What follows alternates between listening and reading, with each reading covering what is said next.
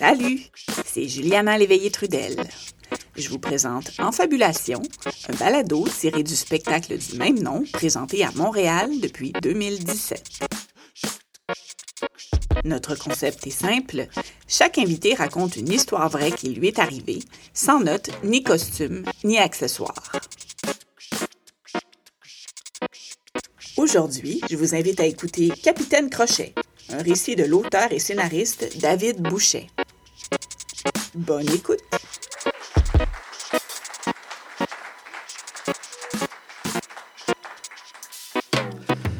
Donc, euh, nous sommes en, en mars euh, deux mille vingt.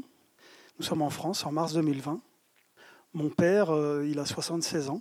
Il vit seul euh, dans une petite maison de campagne, seul et autonome. Euh, il est veuf depuis plus d'une vingtaine d'années. Et euh, il est le seul survivant de, de ses frères.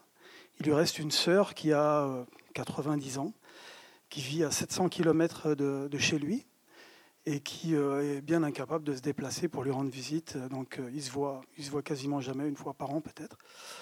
Et moi, je suis son seul fils. Et je vis à sept mille kilomètres, ici même à Montréal. Et donc, on est le quinze mars deux mille vingt, au tout début de la pandémie. Et j'apprends que mon père doit subir une importante opération aux intestins. Euh, donc c'est, il n'a pas choisi le bon moment. C'est vraiment le, le pire moment pour aller à l'hôpital. Donc, euh, à la suite de l'opération, il se, il se fait euh, placer, euh, par manque de place dans les hôpitaux, justement, il se fait euh, placer dans une clinique privée à cent cinquante kilomètres de chez lui. Et euh, il va y passer euh, trois mois sans aucune visite, parce que c'est interdit les visites à ce moment-là. Moi, j'arrive à lui parler par téléphone de temps en temps. Et euh, je sens très vite que la situation euh, se dégrade. Euh, il me dit qu'il ne tient plus debout, il n'arrive pas à marcher, il n'arrive même pas à se redresser dans son lit. Il a des escarres, alors c'est des, ici on dit des plaies de lit, euh, en plus d'une pochette de stomie, donc une pochette liée à l'opération aux intestins, qui est ici, euh, en plus de, d'une tumeur au cerveau qui trimballe depuis quelques années, pour laquelle il, il subit de la chimiothérapie, en plus d'embolie pulmonaire, en plus de phlébite, en plus de crise d'épilepsie liée à un vieil A V C. Enfin bon, bref, c'est une véritable encyclopédie euh, médicale, mon père. Et pourtant, ça n'a pas toujours été comme ça. Jusqu'au, jusqu'au décès de, de ma mère, mon père, c'est, je l'ai toujours connu en parfaite santé, extrêmement solide.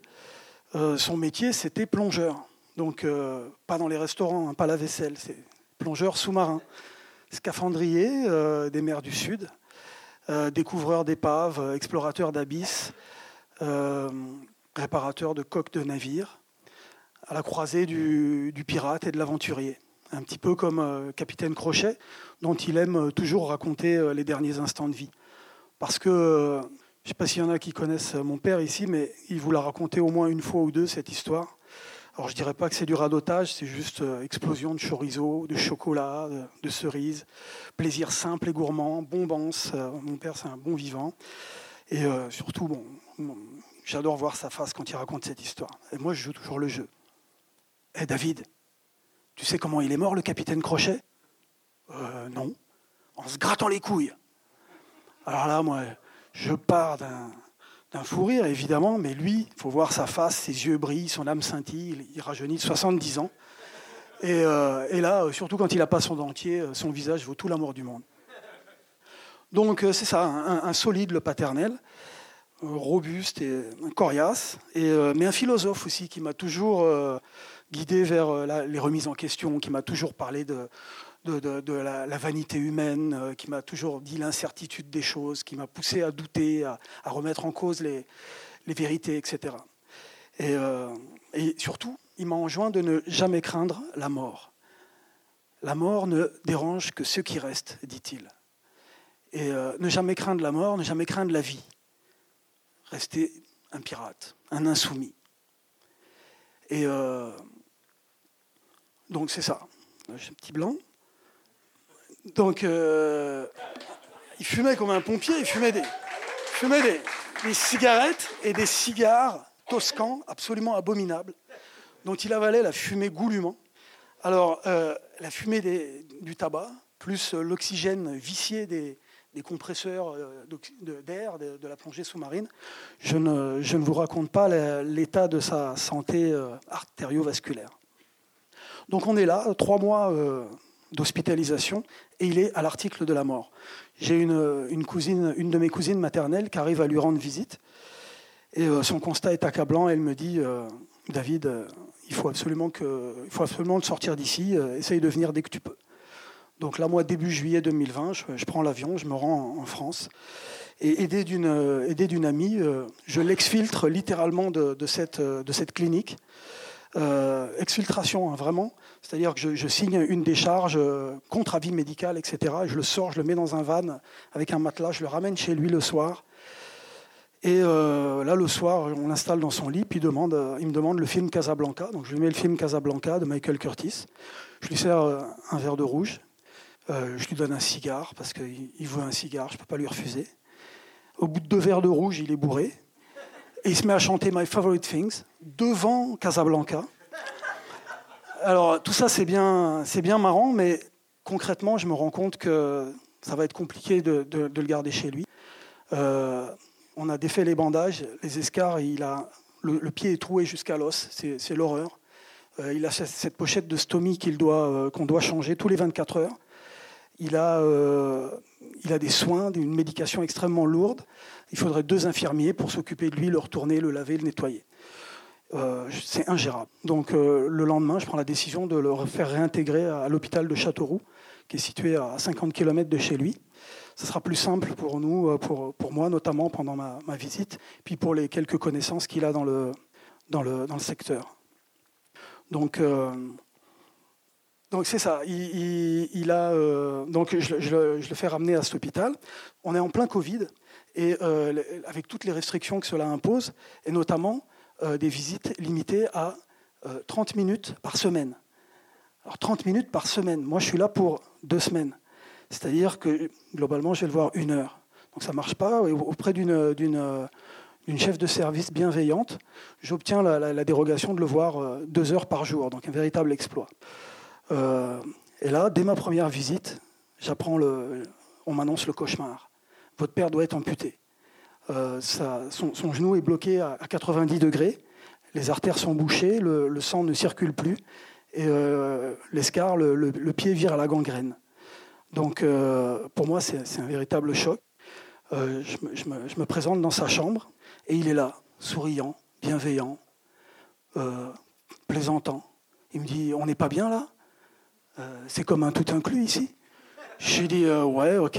Puis dans la tête, je pense euh, toute la merde incluse, euh, les, le, le fantôme de la Covid qui maraude dans le couloir, des, des mois de, de grabat, d'infirmières masquées, aucune, aucun contact, pas de visite, euh, la solitude, euh, euh, bref. Euh, et là, lui, il est là, souriant, malgré tout.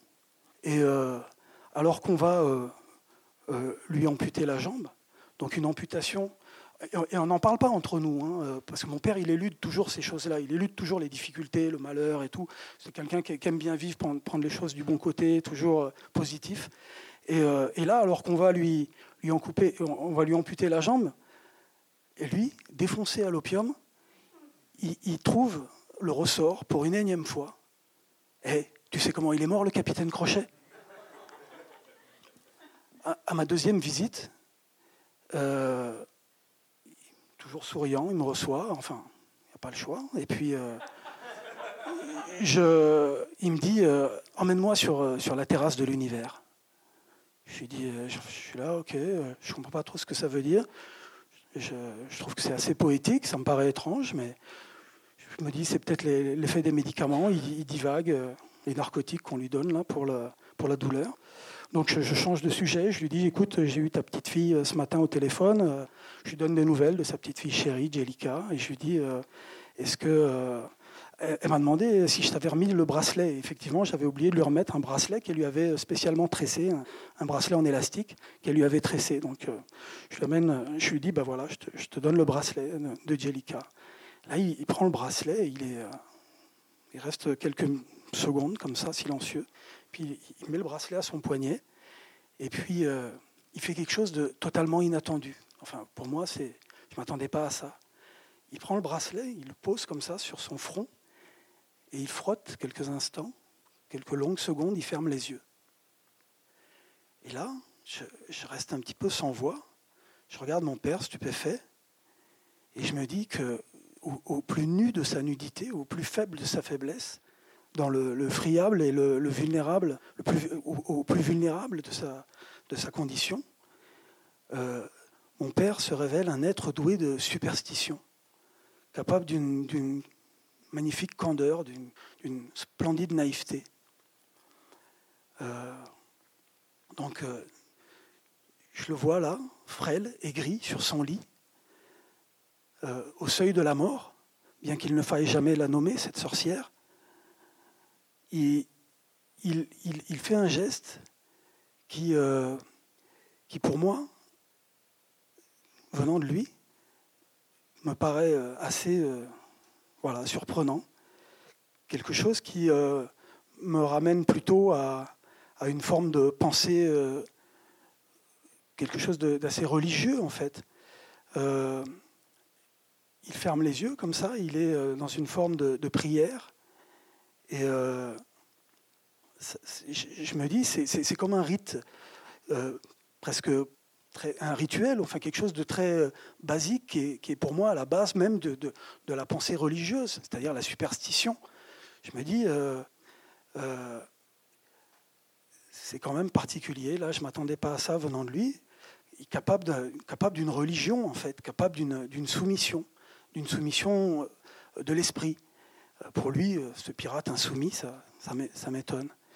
Et euh, il est là, avec le, le bracelet sur le front, les yeux fermés, comme ça, évoquant euh, quelques vœux secrets, profonds, euh, dans le plus intérieur des silences.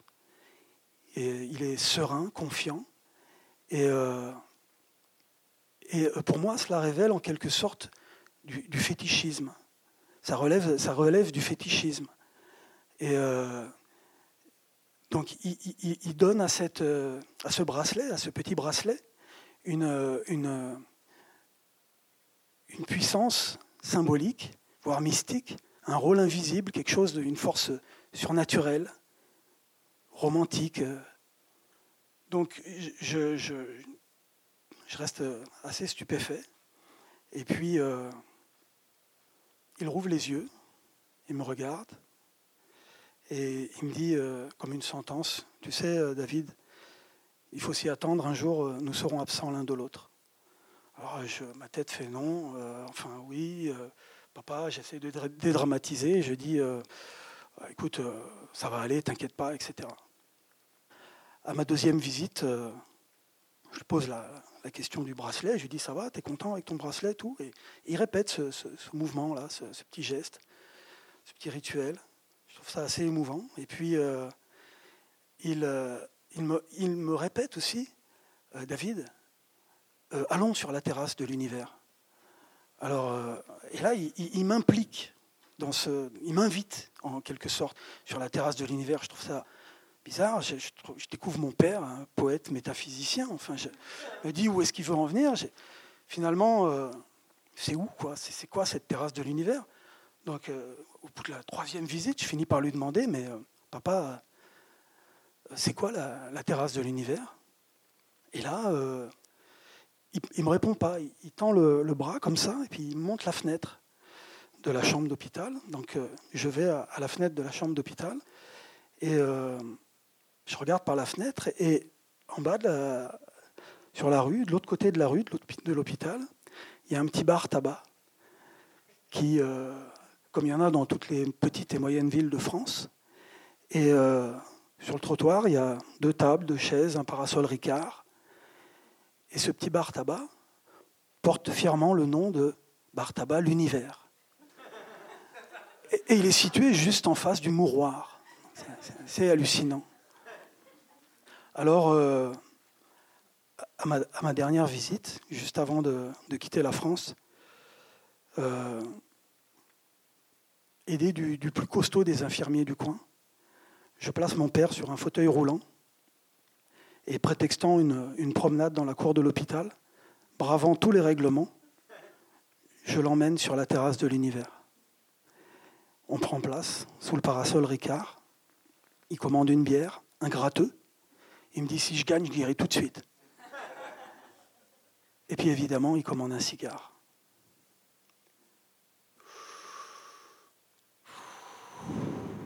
Sur la terrasse de l'univers. Cette bouffée-là est pour lui comme une bouffée de dignité. Hey, tu sais comment il est mort, le capitaine Crochet ? Mon capitaine à moi, il est mort le trois juin deux mille vingt et un. Il n'est pas mort de la Covid. Il n'est pas mort de... en se grattant les couilles. Il est mort d'une insuffisance respiratoire, ce qui est quand même pas mal le comble pour un scaphandrier, un plongeur. Euh, il est mort le trois du sixième mois à neuf heures. trois, six, neuf. À l'avoir su, il m'aurait dit, comme dirait l'autre, je ne suis pas si superstitieux, ça porte malheur. Je vous remercie.